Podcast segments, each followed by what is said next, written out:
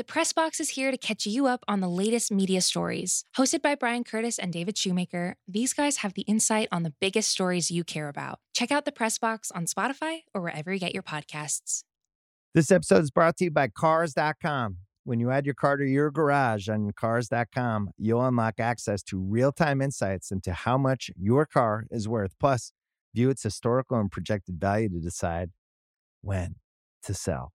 So when the time is right, you can secure an instant offer from a local dealership or sell it yourself on Cars dot com. Start tracking your car's value with your garage on Cars dot com. This episode is brought to you by Atlassian. Atlassian software like Jira, Confluence, and Trello help power global collaboration for all teams so they can accomplish everything that's impossible alone. Because individually we're great, but together we're so much better. Learn how to unleash the potential of your team at Atlassian dot com, A T L A S S I A N dot com, Atlassian. Tap the banner or visit this episode's page to learn more.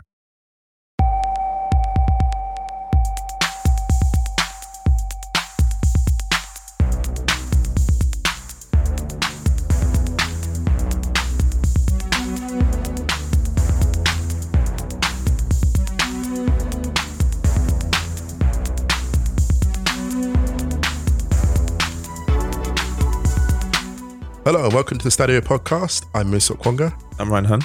Ryan, how are you doing? I'm right, thanks, man. How are you? I'm good, I'm good. I'm not well, I'm good. Sniffly, but good. There's a difference. You didn't say welcome back to the Stadio Podcast. I didn't. I noticed that and I thought, do you know what, actually? No, sometimes I, I knew something was off. Switch things up. Like, they okay? Can't take me for granted. Is he okay? Is he okay? Yeah, you can't assume that everyone's coming back. Maybe someone, That's, maybe. Oh my God, so bleak. No, I meant like maybe some first-time listeners, or yeah, everyone might have bounced. Or we might have bounced spiritually. From the, well, you know, the physical realm. Who knows? Emotionally checked out of this season, maybe. Oh no! Quiet, quiet quitting. Quietly football quitting.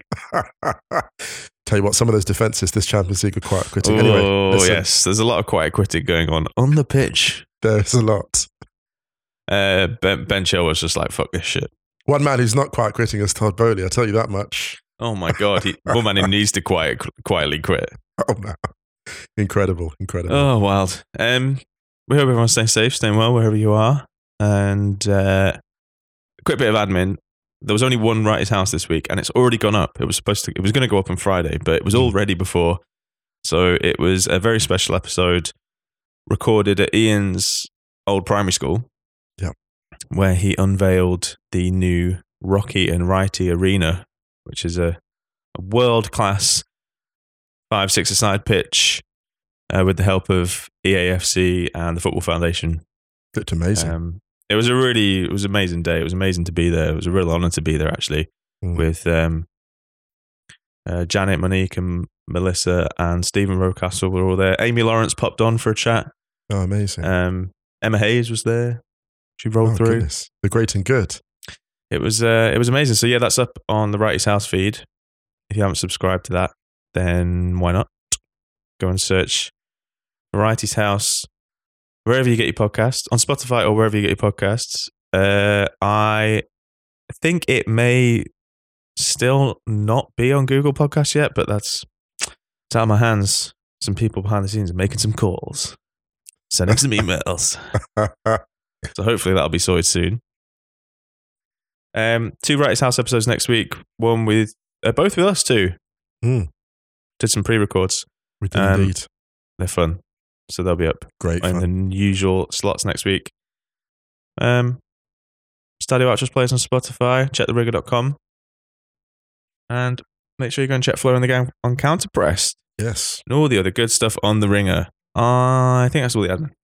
It is all the admin. Yes, yes. Champions League one today? It is, it is. Before we get into that, I've got to just mention some breaking news out of France. Has to be mm. mentioned up top. These are allegations, it must be said, at the top. So the allegations that just came out, they were released by R M C and the investigative journalist Romain Molina, who's broken huge scoops mm. um, over the years and is highly respected. So these are these are not allegations that were brought lightly. And they involve um, Christophe Galtier's time at Nice, and the allegations come from the former director of football at Nice, Julien Fournier, who alleges that while in charge at Nice, Christophe Galtier made several derogatory remarks about people in relation to their ethnicity and their faith. That's really serious stuff. We'll keep an eye on it as it develops. Um, there's talk about P S G having a look at it more closely, which you'd expect in a situation like that. That's as much as we know at this point. Um, check out Google. There's plenty of stuff on there at the moment. Mm. But yeah, it's um, not good. It's not no, good. No, no. The um, allegations so severe that I even hesitated to repeat them, even though they're allegations. Yeah. yeah. Um, Galtier released a statement via his lawyers saying he was stunned to learn the insulting and defamatory report and said he would take unspecified legal actions. Um, a prominent group of P S G supporters called for Galtier's departure if it can be proven that he made the alleged remarks. The quote says, "The Ultras Paris collective is closely following the Galtier case. If the facts he is accused of are proven, it is not acceptable that this person remains in the organisational chart of the club. We recall that we have always taken a stand against all forms of discrimination." That's big, because that's that's the biggest group, I think, actually. They are mm. you know, pretty serious. So they're coming out like that. Um, it needs to be dealt with swiftly, resolved swiftly. Yep. Uh, should we get into the football after this? Let's do it. This episode is brought to you by Atlassian.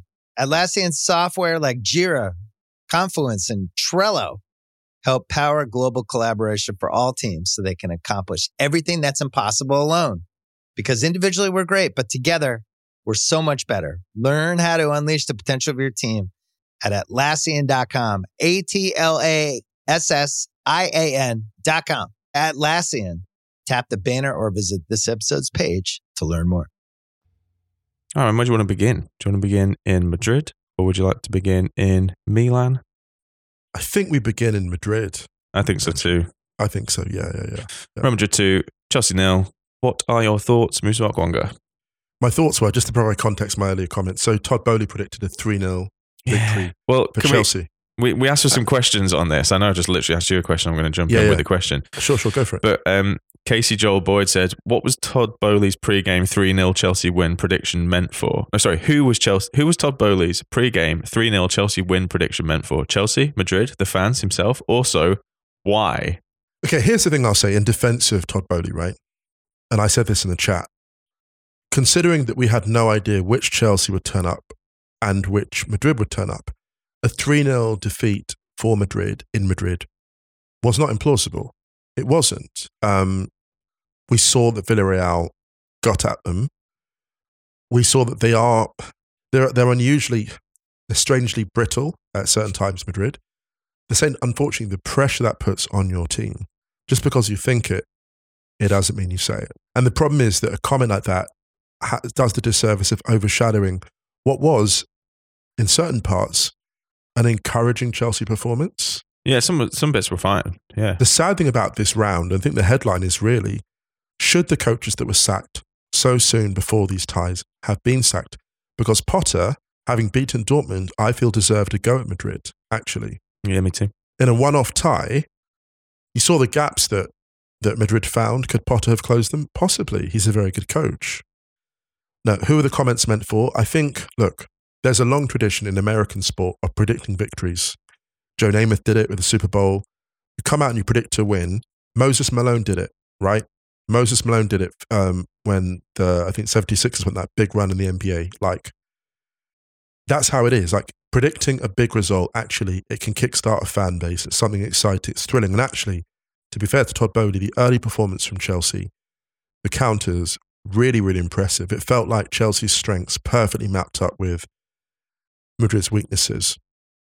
But all I'll say before I let you get in is that slowly but surely, Real Madrid just won the arm wrestle and it ended up being a classic Real Madrid performance at home in the Champions League. Absolutely classic. Yeah, when was the João Félix chance? ten minutes? Early, early. It felt like ten, within ten.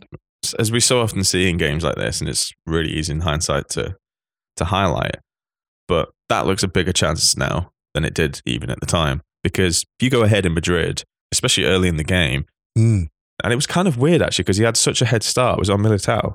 Dude, and then, it was so um, strange, yeah. And like, then it, he didn't yeah, accelerate. It was almost yeah. like he was, like the grass that he was running on was muddy and Militao was on, you know. There was like a lack a, of conviction though.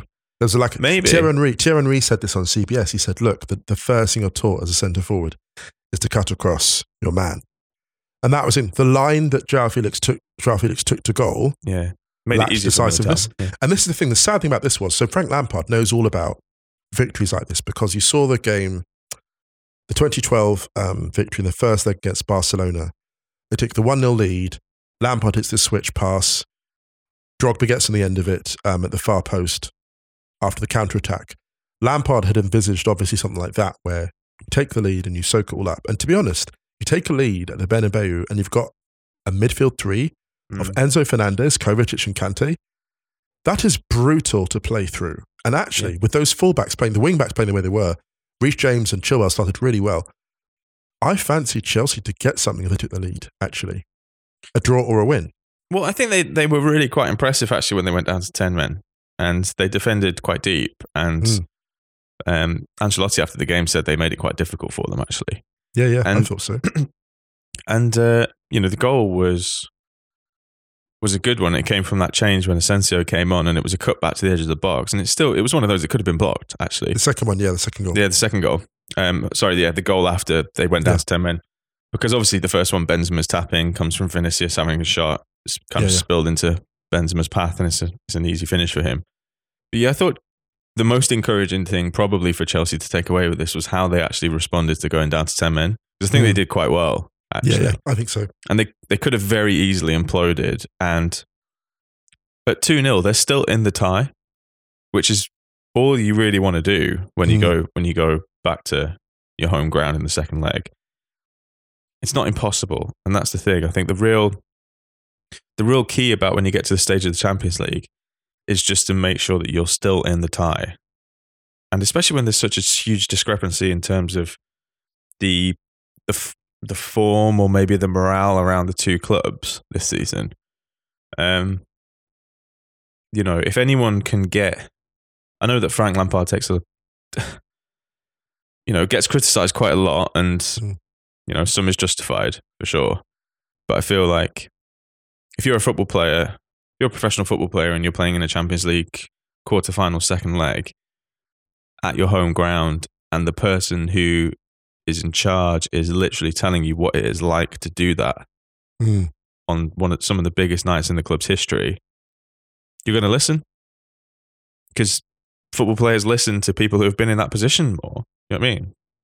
Yeah, I think that's right. Talking about how Potter deserved a chance, I also kind of agree with, but I feel like in this position in the second leg, rightly or wrongly, I feel that a lot of those players will probably listen more to what Lampard has to say about this certain scenario because he has done it on numerous occasions. Mm, that matters now. It does matter, doesn't it? I feel it? like it does, especially because there was just this this vibe of, you know, I think it was a bit disrespectful, some of the dis- discourse about Potter, but it was of that very much like, you know, oh, some of the players had to Google him and all that kind of crap. For God's sake. You know?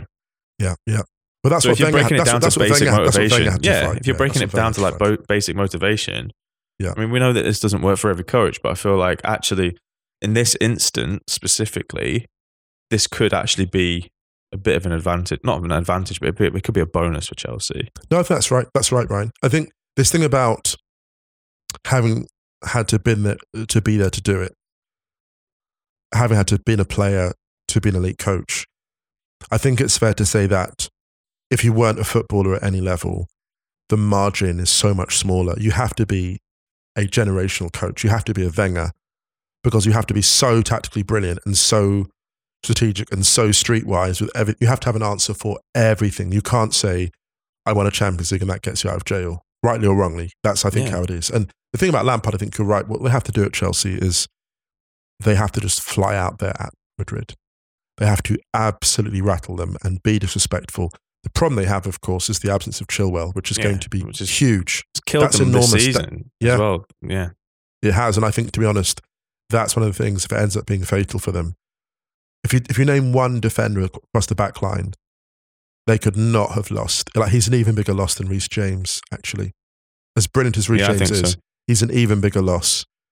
And the fact that, you know, you pointed out really well, you pointed out last night, like, it was Cucurella's mistake that Chilwell was covering for. Yeah, the screenshot of basically where that Chelsea back, what, five is, essentially, the mm. Chelsea back line when, was it Kroos makes the pass or Valverde? I'm, I'm not sure. Basically, like, Rodrigo comes in, pops it back, and then he's gone. It's just all over the place. Cucurella just gets sucked in, and basically, good communication between the defenders and the midfield. You just pull Kovacic back. Just pull, you know, like, funny, talk though, to them. You saw that the whole match. You saw it in the first half when Fofana got the early yellow, yellow and you saw mm. Madrid just hunting the mismatches. Yeah. Hunting them. The moment that yellow came in, the switches are coming, everyone's attacking that space, and it's Madrid are just like, wow, it's a party, it's a party. Mm. It's like when yeah. it's like when you go out in Berlin and you forget to get your scarf, and the cold is like having a party. It's like, woo, his throat is exposed. You're going to pay for this tomorrow. And the cold just starts finding its way everywhere. You're going to have to go to the doctors, and they're just going to have to tell you to drink tea. Yes, that's what I've just been through. But yeah, no, I mean, obviously he was on the pitch because Koulibaly got injured, which is a big loss for them. He's struggled with injury this season. Mm. I don't know what they're going to do in the second leg. I know they haven't done this a huge amount this season, or if at all, I can't actually remember. But mm. if you're going to lose Chilwell, maybe go into just a flat back four for, for the home game. You know, it's fair, because the sad thing for Mudrick is, if Mudrick thinks about where he was just a few months ago, he was excelling against Real Madrid. Yeah. It's really sad to think, actually, considering that in the right setup, someone like him on the counter especially is devastating. Mm. But I get why Lampard wouldn't have used him, because it's a confidence thing. And if he doesn't, it doesn't work out for him, the pressure that then adds to him, it's almost compassionate not to throw him into a situation like that. Yeah. That makes sense. Um, but Real Madrid, pretty comfortable. I thought Carlo Ancelotti was pretty sensible after the game. You know, he knew, I think he he was, he knew this was a good position, but the tie's not over. Uh, Logan Roberts sent us a question saying, is there any highlight more important than Don Carlo juggling the ball? This was there a nice is not. Touch. There's not. He continues just to live his best life. He's amazing, man. Like, it popped up on my on my highlights again the other day, that silly Instagram story that I posted after they won the Champions League, where when he comes in to shot and the players are like jumping, and Don Dada by Supercat, and he starts dancing. I know. Yeah, no, you added that. You added that. That's yeah. brilliant. Yeah, yeah. I can't. I can't like see him move around now without just hearing Don Dada by Supercat. It's really funny. There's a man very much in his bag. He is, man. Um, and I know that he, they've had some problems in the league this season. They've struggled a little bit, but. Again, you just see that, like, they just they just seem to all, they they seem to rarely not be in control in this competition. Dude, they're, they're a club that are judged by different rules. I've thought about this a lot, right? Mm. Real Madrid's path to greatness is not the one that most other clubs share. Theirs mm. is, their grail is the Champions League. It is, let's be honest, Champions League. Yeah. If it was the league, they'd win it more. That's it. And I think, and I was thinking that's in relation to Mbappe as well, and, and the path his career has taken, and thought, actually, his grail is the World Cup, actually. Like, his relationship, Mbappe's relationship with the World Cup is so specific and so unique. And every, it's quite special, actually, the journey he's on with that tournament, right? It's just where he seems to become something else. As brilliant as he is in regular football. And Madrid, I think, have the same relationship with the Champions League. Mm. And I think whoever coaches them just has to understand and respect that. And Ancelotti just gets it. Yeah. It's not, he doesn't care about the league. Same with Zidane. No. Zidane, Zidane really loved winning the league. He loved it. They've won the league. Yeah, of course. Thanks. And he did. And when he did, his comments about it, it was clear he respected it. Mm. And also, the league alone doesn't make you mythical. And right now, Ancelotti's Madrid are mythical. two nil the lead at the halfway yeah. point of the tie. Mm. Um, Squants Island says, why are Real Madrid playing with their food? Do you feel that Real Madrid could have done more to kill off the tie? I don't think they are playing with their food. I think, actually, they're not as ruthless as... as their success makes them look. I was I was rewatching, I said this mm. recently, I was rewatching their run of three in a row, and they scraped through a lot, right? They scraped yeah, through a lot. Yeah. Arguably not the best team in Europe in any of those things. Yeah. Everyone's coming for them, and they somehow withstand it.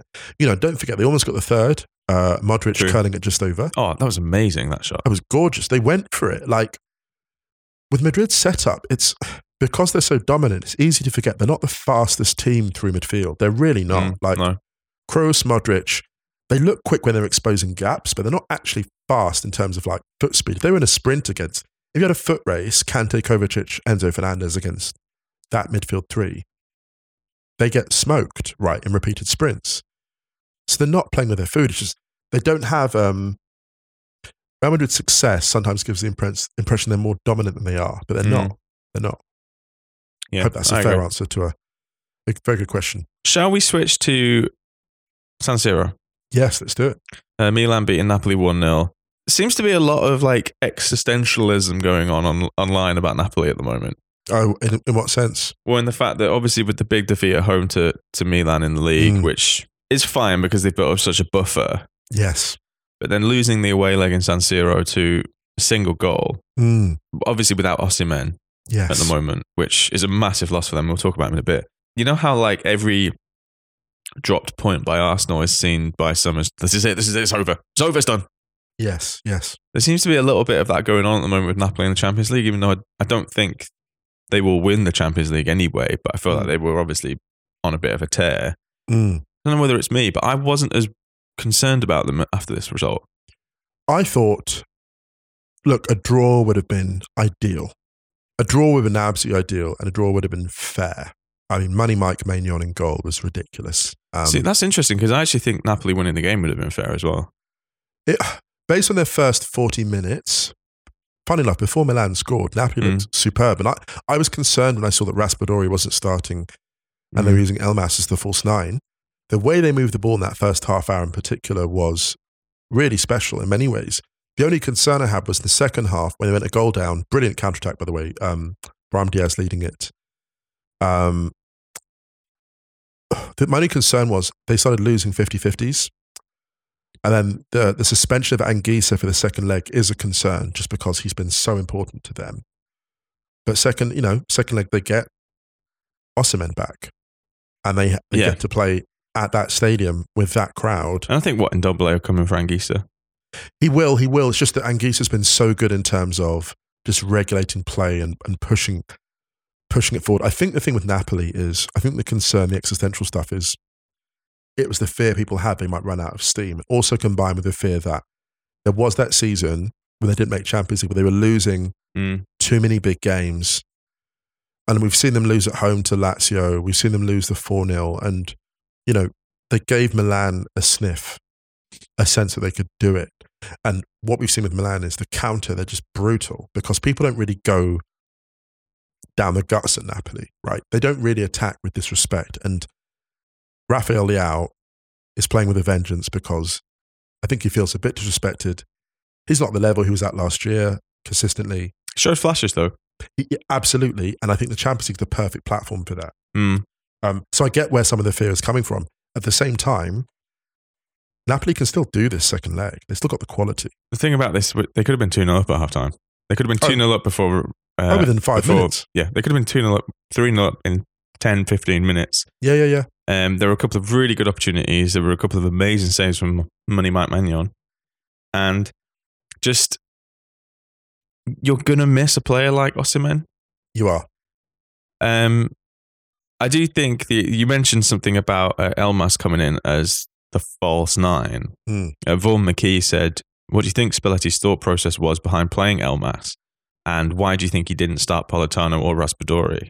Politano's hard to explain to Raspadori because he's been brilliant. Maybe it's a fitness thing. But I just think changing two of your front three, he obviously had his reasons. Could have been fitness, could have been intensity. Raspadori is just such a good finisher from the bench that he's an option that maybe you want to bring on. Mm. Um, he's a better impact player, I think, from the bench than Elmas. And to be honest, Spalletti's tactics were kind of vindicated by the quality of the attacking play. It's not the attack that let Napoli down in the first half. It's really not. Like, Rafael Leao should not have got the break that he did to get the run through that he did. That shouldn't have been the case. Like, it's interesting though, because it's, yeah, yeah, it's interesting, but I feel like the reason that he did was because Napoli were enjoying like a period of like real superiority, mm. and they were just way up the pitch. There was just this massive gap in in midfield that just let Milan kind of run at them. And I feel like I yeah, get, you've got, I, you got you got to turn the cooker off when you leave home, right? Yeah, that was the problem. I get that yeah. for sure, but I feel like. I felt like Napoli sensed that they could get something at that right, point, right. which is of why course. They were maybe leaving the back door open a little bit. And you've got to remember though as well that even despite Milan beating them, like sticking four past them, yeah, they've still got the best defensive record in apart from no, apart from Lazio. Lazio have conceded a goal less, mm. They've still only conceded twenty-one goals in the league. So defensively, they're pretty sound, and they've scored eighteen goals more than anyone else in Serie A. Leao is understandable, but if you th- if you look at the the pace that Milan have in their attacking, what, four, really, it's kind of only really two of that four that are rapid. Giroud is not is is not someone that you play for. Uh, no, of course, no, of it's, the run, it's the runners off him, right? Right. Milan basically had the France twenty eighteen set up. Actually, yeah. The thing that the thing that Leao did really well though was, like, you know, we were talking about João Félix before about not doing that central run. Leao just yeah. went right down the middle, and he made the cut. Yeah, yeah. The Simon Kjær header though, that could be a turning point. If Napoli do yeah. come back, that tip over the bar, that save right there from Merritt, that could be a big one, because two nil at half time, and it's a very different configuration for Napoli. Yeah. Um, I mean, we'll talk about Bayern in a little bit, but you know how Thomas Tuchel was saying how he was really pleased with the performance, and even though it sounds a bit silly because they lost three nil, mm. I feel like Spalletti would look at this and be like, actually, ah, we're good. We're good. It's not ideal, but we're good. Right. Well, look, no one's going to care about, this is the sad thing about Upamecano's performance, but for the first half hour, he was brilliant. Yeah, I mean, we'll just, yeah. this is really, well, yeah. no, one's, no one's to hear it, and maybe they shouldn't, but... Well, you know, they might hear it in part two. They might hear it in part two. but, but um, yeah. A lot of what Bayern did was really impressive in that game, I thought. Yeah. Uh, we had a couple of questions around a similar thing. Uh, Mutsa Magadar says, have tonight's games changed your opinion on Napoli's chances now? Um, Fabian says, do these pair of defeats affect Napoli's stability? Oh, hang on. And uh, Emmanuel Mudineme says, Napoli can turn this around in Naples, contrary to Okwonga's convic- conviction that the bubble has been burst by Milan. What? The bubble? Whoa, whoa, whoa, oh. whoa, whoa. Hang on a minute. The oh. bubble has been... Whoa, this is... Words and listen, plenty of ridiculous words come out of my mouth already. I will take credit for all of those. I will not take credit for words that do not come out of my mouth. Did you say the bubble was burst? No, no. What no, I really think, back, what I think is the aura. Napoli's it. aura has been lost. Yeah, the aura I mean, got punctured a little that's, bit. That's yeah. absolutely right. That's yeah, of right. Course, yeah, yeah. Like, right. and look, there's no question that Napoli, without Osimhen, are a vastly reduced attacking force, because that's just reality. He's not good. Is what top three centre forward in Europe, arguably, right at the moment. He's extraordinary. So they can turn it around. Does that mean that other teams have had a look at Napoli and thought, okay, they're more beatable now? Absolutely. Then again, I thought Benfica would show more against Inter. And they, okay. Benfica actually should have been more ruthless early against Inter. They should be disappointed with that outcome. Really disappointed. We'll get to that later. Well, but Napoli can turn around. Yeah, sorry, of course they can. And they can still win the whole thing. But my God, it's it's a it's a journey. Let's just let's just see them get through this round first, I would say. From a Milan point of view, before we move on from this, yeah. do you feel that they'll be more than happy with this, or do you think they'll be a little bit disappointed? They should be a little disappointed they didn't get the two nil, yeah. I think. And I, I'm, I'm really happy for Pioli, because he took, you know, I went on actually, I went on A C Milan T V actually a few, uh, a couple of months ago. Did you? Yeah, yeah, they were talking about turning it around. Yeah, yeah, they were talking about turning it around. And I just, they said, well, what do you think? And I said, I think Pioli deserves time. I think he's earned it. And actually, mm. he's been a victim of his success, because he achieved success, rather like Spalletti, ahead of schedule. Mm. And that raises expectations, and people forget where Milan actually are in their trajectory. And I said, look, Milan have been in a rebuild. They bring through young players. Brahim Diaz has finally found a home where he's happy. There's not enough said about that. Like, Pioli got that guy to feel completely at home. This is a player who was not at home at Madrid or at Man City, and Pioli's bringing the best from him. He deserves all that credit. So I'm really happy for Pioli. Um, Happy that I'm at, even more um, than happy for Milan, because Milan are back where they belong, you know, the top of the European table. And having said all that, I think a second goal would have been par for the course. So I think, I think this result, yeah, even though Milan won one nil, I think it's a slightly subpar result for them, given they've established they've established some kind of an aura in this fixture. Looking at the game in isolation, I think Pioli will be more than happy with that. Because I feel really? like I feel like Napoli more than deserves something out of the game. I think they did, but I think there's a ruthlessness. I think it's almost like this stage of the tournament, it's almost like taking what you don't deserve. Yeah, I mean, it could have been two all, you know. Like, so I feel like keeping the clean sheet and going to Napoli is uh, going. To, I just yeah. remember talking to my um one of my old bosses, and he said something um, life isn't about what you deserve; it's about what you negotiate. And I think Milan, I think Milan could have negotiated. I know it's wow. brutal. I know, I know. It's, horrible, but at the same time, I think I think Milan could have negotiated something slightly better than one nil. But still, look, I'm not, not if any Milan supporter this morning is feeling some joy, I don't want to rain on that parade, because that's a huge right. deal. Yeah, it's a huge I mean, deal. Yeah, you won the up in the Champions League quarterfinal. They beat Napoli twice in like two weeks. Yeah, And Incredible. They know they can go there and win. So that that Napoli, yeah, it's huge. Yeah, yeah, yeah. That's the biggest thing I think about this is the fact that they've recently gone there and, and hammered them. Yeah, yeah, absolutely. All right, let's take a break and then we'll do Tuesday's games. Let's do it. This episode is brought to you by Hotels dot com. I was traveling internationally last year. I was in Mallorca. I didn't know the island well. I said, let me head to the north, head towards the water. Let me go on Hotels dot com and see what they have available. Something preferably on the beach, maybe even a gym. Not only did I get those things, there was a kids session with exercise, gymnastics in the water, pony rides, a train. It had everything, and I didn't even want any of those things. But at least I knew they were there, just in case I changed my mind. And now finding the perfect hotel has never been easier thanks to the Hotels dot com app. Whether you're looking for a family-friendly, right, all-inclusive or a relaxing spa weekend, you can find exactly what you need and compare hotel prices, ratings, and amenities side by side. So start planning your next getaway and find your perfect somewhere in the Hotels dot com app. This episode is brought to you by twentieth Century Studios' Kingdom of the Planet of the Apes. As a ruthless king builds his empire at the expense of the remaining human race, a young ape will fight for the future of apes and humans alike. Kingdom of the Planet of the Apes. Enter the kingdom in IMAX this Friday and in theaters everywhere. Get tickets now. All right, man. Etihad? Yes, let's do it. Manchester City three, F C Bayern nil. Um, the, my favourite bit of this was uh, Pep's post-match interview when he was saying, you know, I spent three years in Bayern. I know the, I know the Bayern mentalität, and then corrected himself to mentality, which I love that.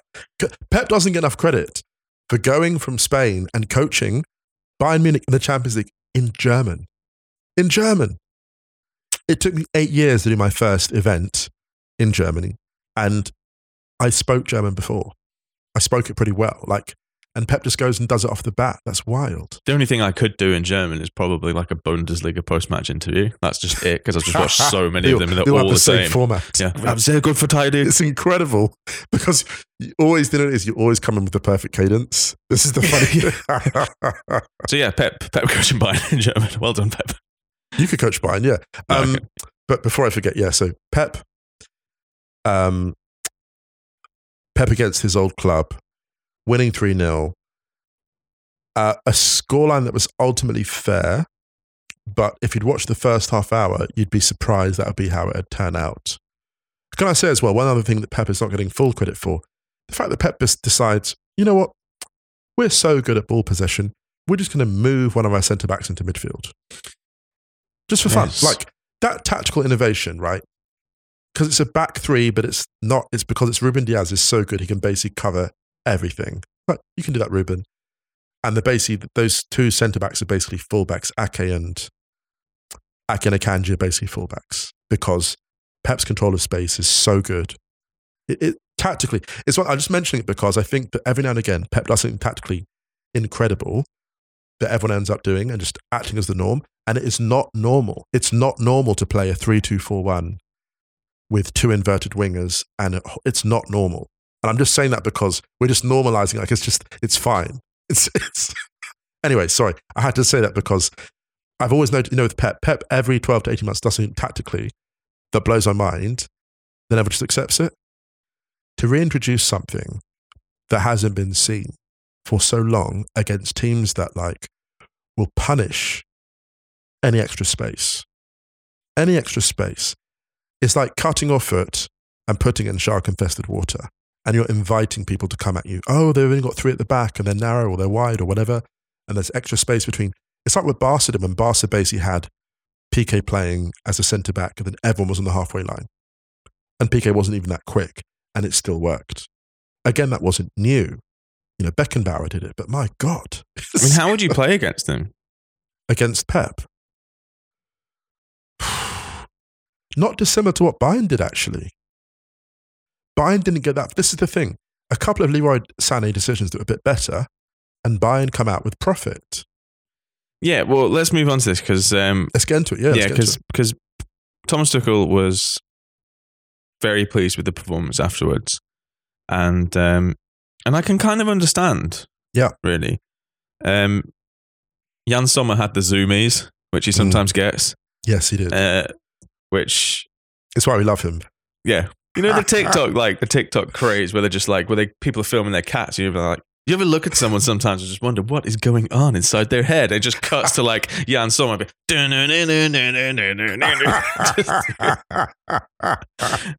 because the thing about Jan Sommer is like, I find it's really interesting where there are certain players or certain teams where you, you get into the latter stages of the Champions League mm. and and people are just like, oh, you know, like I think it was Darren Fletcher from B T Sport being like, you know, he's chaotic or something like that, Jan Sommer, but you know, he will save. And I'm like, yeah, but actually sometimes he's really not chaotic.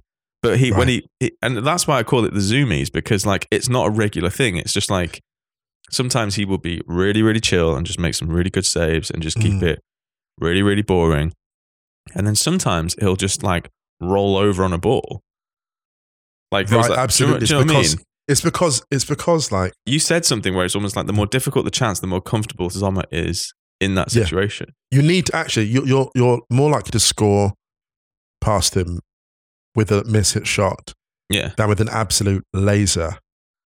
Unless you're from Rodri. twenty yards. Yeah. Unless you're, well, well, we'll get to that. That was a banger, my God. Well, actually, this is the thing. Until that opening goal by Rodri, Bayern looked pretty good. And even after it, to be honest. And you asked my question about how you go out Man City. Well, they did it perfectly. We all know that one of the best people in the game at running into those gaps is Jamal Musiala, right? If they'd started with Thomas Müller, they would have basically been playing um, with someone who's not particularly fast, right? I in think this is. I think space. This is a huge shout. And I'm glad you said this because I feel like this is the one thing that I feel Thomas Tuchel got wrong. Mm. And that was starting Kingsley Coman. I would have played Serge Gnabry on the right-hand side and played Thomas Müller centrally because what Bayern were really missing yeah. was that extra pass in key positions. And I think Müller would have found the pockets in the final third of the pitch to force Leroy Sané, who I feel made a couple of really Not, I don't want to dunk on Sané because we'll talk about the stuff that happened afterwards. But for example, you know, there's that famous Pop quote when he's like, "Give it, you know, make the extra pass, turn like a good shot into a great look, like a good look into Spurs, a great look." twenty fourteen Spurs, I mean? Exactly. Yeah. Love that team. And there were a couple of times where Bayern turned an okay look, or like could have turned an okay look into a really, really good look. Uh, but Sané tried like a couple of speculative shots. Whereas I think if Müller is on the pitch, he just demands like even. He may not verbally demand the ball, but you you see Thomas Müller, you know he's going to be in a little pocket of space, and it may Absence force you to make that extra pass. Was huge. Pass. Yeah, yeah. I mean, missing Choupo-Moting was massive for them. And maybe, maybe, maybe absence of, as you pointed out, maybe absence of Nagelsmann, because Nagelsmann uh, yeah. Nagelsmann had just about, I think that he just about worked out the Champions League, the Bayern that beat P S G in that second. I know P S G was subpar, and actually I was checking out. Looking at the Galtier story, I went onto the P S G subreddit and I saw one of the greatest quotes. We parked the most expensive bus in history against Bayern. Wow. That's incredible. Shout out to whoever wrote that incredible quote from P S G subreddit. Um, but really just this thing about Nagelsmann, it felt like at the end of that second leg, I turned to my mate and I said, look, I know P S G are, have been awful, but this Bayern know exactly what they are doing. Exactly. Now, of course, Tuchel came in and changed things up. And, you know, I respect that. But at the same time, I'm like, really? Like, not starting Thomas Müller in this game? Then you've got mm. Musiala breaking ground as he, alongside him and just causing that havoc. You've got then the twin threat, right? Musiala just breaks ground. Müller is alongside him, just like, you know, the stalking horse. And then up top, I mean, who do you put there? Gnabry, I get it. I get it because he scored so many goals there in the Champions League for for them. And and I don't think that Sané is the focal point. This is the problem again. We're criticising Sané to an extent, but it's only because when you have a player of that quality, you expect slightly more. Didn't get the best contact in one shot. He dragged across. There was also a counter where he should have basically laid it in and he didn't.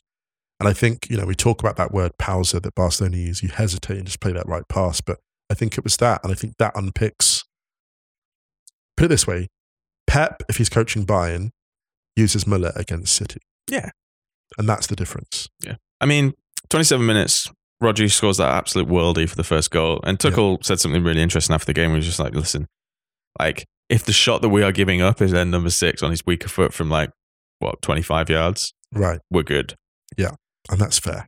Um, De Bruyne, although we know that Rodri is dangerous from distance. Yeah. Uh, first Champions League goal for Rodri, um, which was pretty wild. And got that banger against Villa. But yeah, anyway. Yeah, yeah. Um, and then Sadio Mane comes on for Jamal Musiala about the time where there's a, I think it was just, just after, there was a banner held up by Bayern fans um, saying, Glazers, Sheikh Mansour, all autocrats out, football belongs to the people. Mm. Um, which kind of kick-started a little bit of a of, of discourse. It um, did, yes, yes. Man City fans in the stadium started to sing the name of Sheikh Mansour.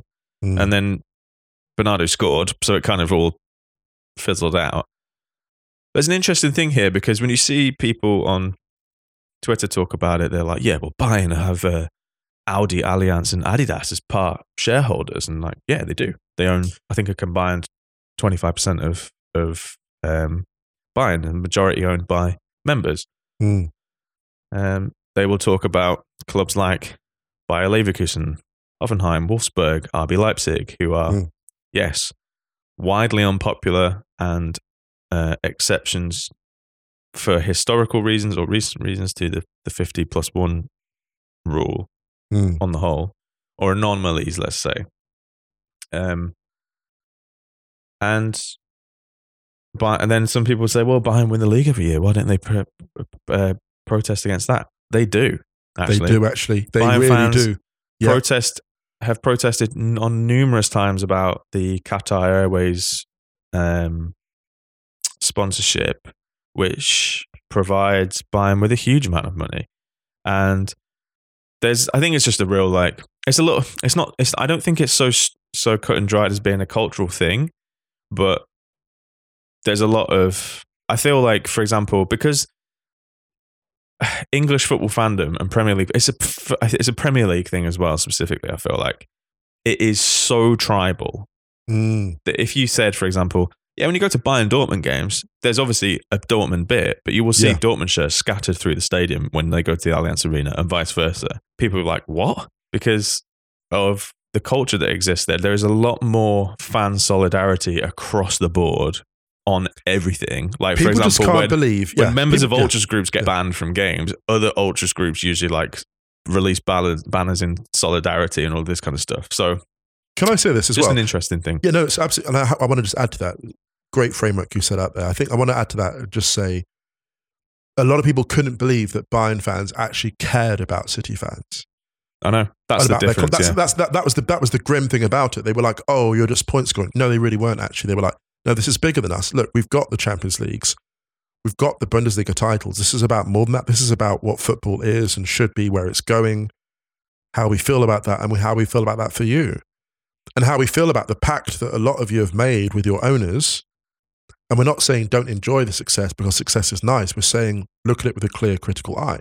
Because at some point, like beyond that certain point, you might have misgivings and regret it. Like, we had a load of Chelsea fans write to us about the Abramovich years going, yeah, a lot of that was great, but mm, not sure about that. And I'm like, yeah, well, that's the thing. That's the complexity that they're asking you to engage with.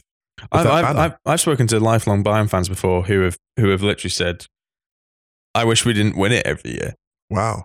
I get that, because it's more like they understand the reasons why, and it's a mm. mixture of the inability of some players to stay at their clubs within the Bundesliga, the, the the financial pull of the Premier League, meaning that even Bayern or Dortmund, definitely Dortmund, but even Bayern sometimes mm. miss out on the very, very, very best talent in the world because they just can't afford to pay the wages that the Premier League clubs got, and mid-table Premier League clubs as well.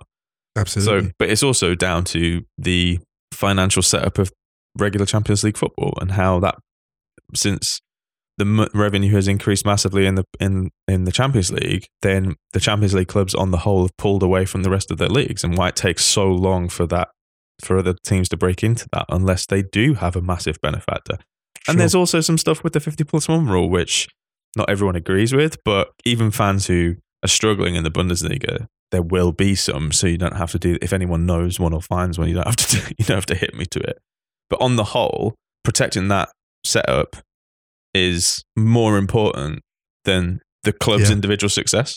Yeah, yeah, yeah. On the whole, I agree. I agree. I'm not criticizing or or or or anything here. I'm just saying that it was an interest. It, it threw up an interesting conversation mm. or an interesting comparison between two very different football cultures. And I'm criticizing people who refuse to educate themselves about the fact that Bayern fans might not just have been point scoring. I'm critical of that, yeah, like, because not everyone not everyone knows all this stuff, and that's fine. It's just that if there's information there that's available that people yeah, I mean, are putting out there, then just have a look Google's at it. Right Check there. It out. Yeah, it's right there. And also yeah. the, the the thing, the only thing that does really annoy me is when you hear the whole thing about like, well, Bayern just take Dortmund's best players. They don't. That's not true, and it hasn't happened for a long, long time. Well, Bayern just take the best players from the rest of the league. Well, what happens in the rest of the leagues? Like, right. yeah. So, like, someone will leave Fiorentina and go to Juve. Someone will leave Napoli and go to Juve. Someone will leave yeah. A C Milan and go to Juve, yeah. and vice versa. You know, yeah. Manchester City, you look at the players that they had on the pitch uh, on Tuesday. Ryan, we took Wayne Rooney from Everton. Grealish. Imagine, imagine yeah. in another world. Grealish, Stones, yeah. Ake, all from other Premier League sides. Ryan, Everton are a huge club. Imagine the what if of like Wayne Rooney, actually, if Everton could have kept him and put pieces around him. Yeah. Look yeah. at the bench. We had Mahrez, Calvin Phillips, Kyle Walker. I mean, you could say Scott Carson if you really wanted to. But, you know, like... Mahrez was the wildest one because Mahrez was like the absolute jewel. Mahrez won the league. Calvin yeah. Phillips was an absolute, like, first choice for Leeds, and he's just been on the bench for Man City. So that's, that's yeah. the thing I like. I it happened, like, come on, man. It's like I the know, sky I is know. blue. Anyway... There was anyway, a third goal in this game. Which there really, was a third goal. Uh, well, first of all, Haaland's assist for uh, Bernardo Silva was lovely. Oh, and a lovely Bernardo Silva, Bernardo who was Silva. extraordinary. He was amazing. He was absolutely brilliant. Yeah, typical. Yeah. There's just something about these games, these tight games where he goes on the level. I still can't believe that his signing was relatively uncontested. Mm. It's like him and De Bruyne, right? Maybe they just wanted City, but like if you think when those two players went in the market, and how pivotal they've been, I can't believe that the whole of Europe was not after them with the bag. Like it's un, they are. Inc- it's strange to think that a player as expensive as Bernardo Silva represents outstanding value for money, but he kind of did. Yeah. Arguably, I'll just say it: best value for money centre midfielder of the last five years. Ooh. That good? Yeah, why not? He's that good. Throw it out there. I mean, Erdogan's pretty good value for money. Oh, he's unbelievable. Unbelievable. Same. Uh, anyway, uh, and then John Stones assisting for Haaland's for the th- for the third Manchester City goal, which I think, I think that's killed the tie. Yeah, that's right. That's right. Um, Stones is so good in midfield. He's so good, man. He's just an amazing footballer, John Stones. Like, he just really is. I yeah. think we'll maybe save the the big picture Bayern chat for the second leg. After yeah. the second leg, because um, yeah, I have yeah. a feeling we might have to talk about it. But um, do you want to talk about the the Sané and Mané thing, or not really? I mean, it was it's confirmed it happened, right? Yeah, there was. Um, we're recording this around the time that apparently Sadio Mané has gone into the Bayern training ground and had having an apology, or he's going to say an say an apology or something, or give an apology. Strange, strange, strange. It's an altercation between him and Sané after the game. Yeah, which uh, um, Im, not, Im, yeah, not been a great season for Sadio Mane. No, it hasn't actually. Started. It looked like he started really strong. Yeah, and then he got injured, and he's not been in the best form. And then behind the peck, behind Choupo-Moting, the pecking order. Who's look? Choupo-Moting is a very good centre forward, mm. and I think that unfortunately he signed for a team which needed a traditional nine much more than any of us maybe realised at the time. I think Sebastian Haller starts ahead of Sadio Mane. That's the problem. Like in a in a team like Bayern's, as a nine, maybe as a that's what I'm saying. As a nine, but I think as a wide forward. Problem. No, but yeah, but this is the problem, isn't it? He's had the wide forwards at Bayern are very good, and they needed that focal point. And mm. he was signed, kind of hoping to be the focal point, and then realised because Lewandowski went and he came in, it was almost like, okay, you're going to be the nine. But he's not the nine. Mm. Um, and that's no disrespect to him. It's just that it's not worked out like he wanted. Uh, let's wrap on Benfica Inter. Oh, Benfica.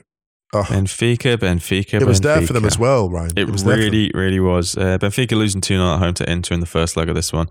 Um, an unbelievable header from Nicolò Barella. The delivery like, from Bastoni. When, when the commentator said it was Barella, I was just like, nah. I know, I know. No. Well, when the cross came from Bastoni, I was like, I knew the guy nah, could ping it, but like nah. that. And this then, is like Trent Alexander, uh, uh, Alexander-Arnold vibes. It was crazy. It was very good. And then a Romelu Lukaku penalty, which we'll talk about. Why? Uh, a Romelu Lukaku penalty, which we'll talk about in a little bit. But um, yeah.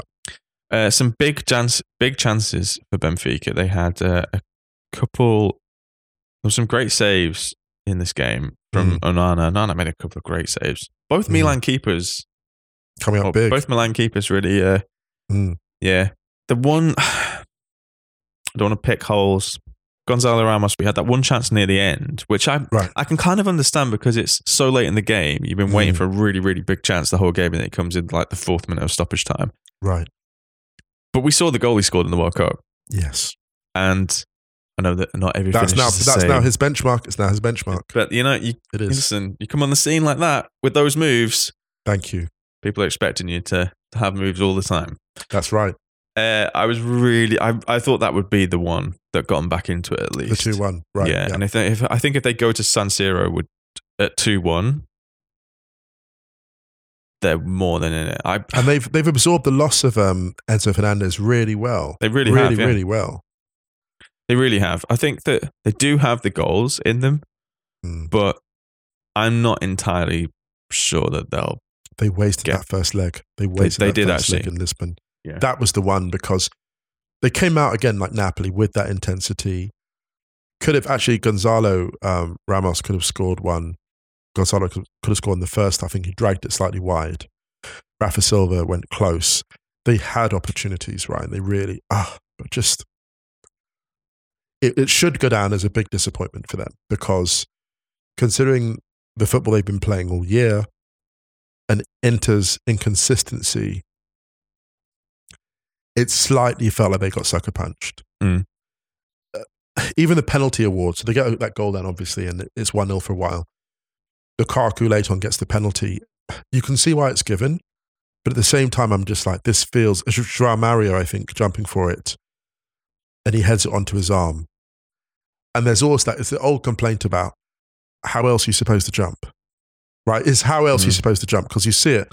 And it's almost like it's the, the I big hated this tell, decision. The big tell is the first moment the ball gets crossed in because it's not like there's a wild no.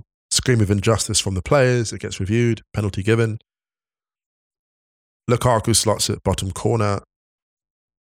Huge, huge goal for him to score this. Yeah, especially after the weekend. Yeah, Champions League quarterfinal. He's got that goal again. Um, he got the goal at Coppa Italia against Juventus, so he scored two huge penalties now. Um.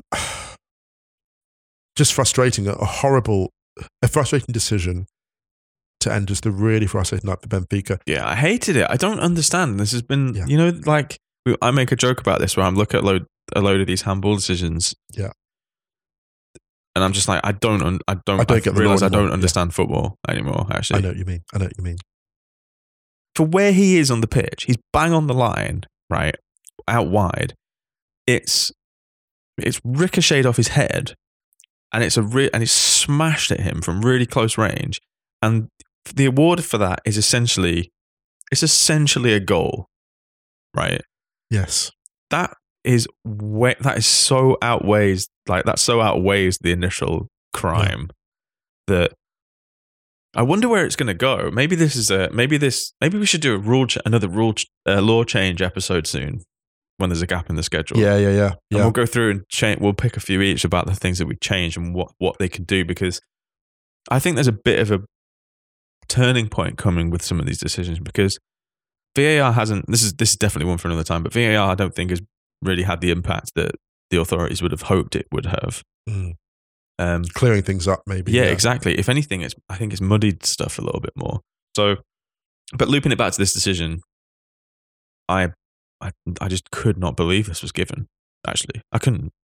Do you know, the penalty decision was so strange to me because I actually, when I when I saw the replay, I thought, oh, are they giving it for hitting the shoulder? Because I couldn't I couldn't believe it had been given mm. for the ricochet. I couldn't believe it had been given because it goes from his head to his arm. And I just thought, where, how else are you meant to jump to like steady your body? And like, I just didn't get it. Um, and I, I don't want to be one, someone that always hounds like referees for the decisions they make. It's just that the context and all of it just felt, yeah, anyway, confusing. Mm. And also just a bit disappointed and gutted for Benfica, because this is a really special team they put together.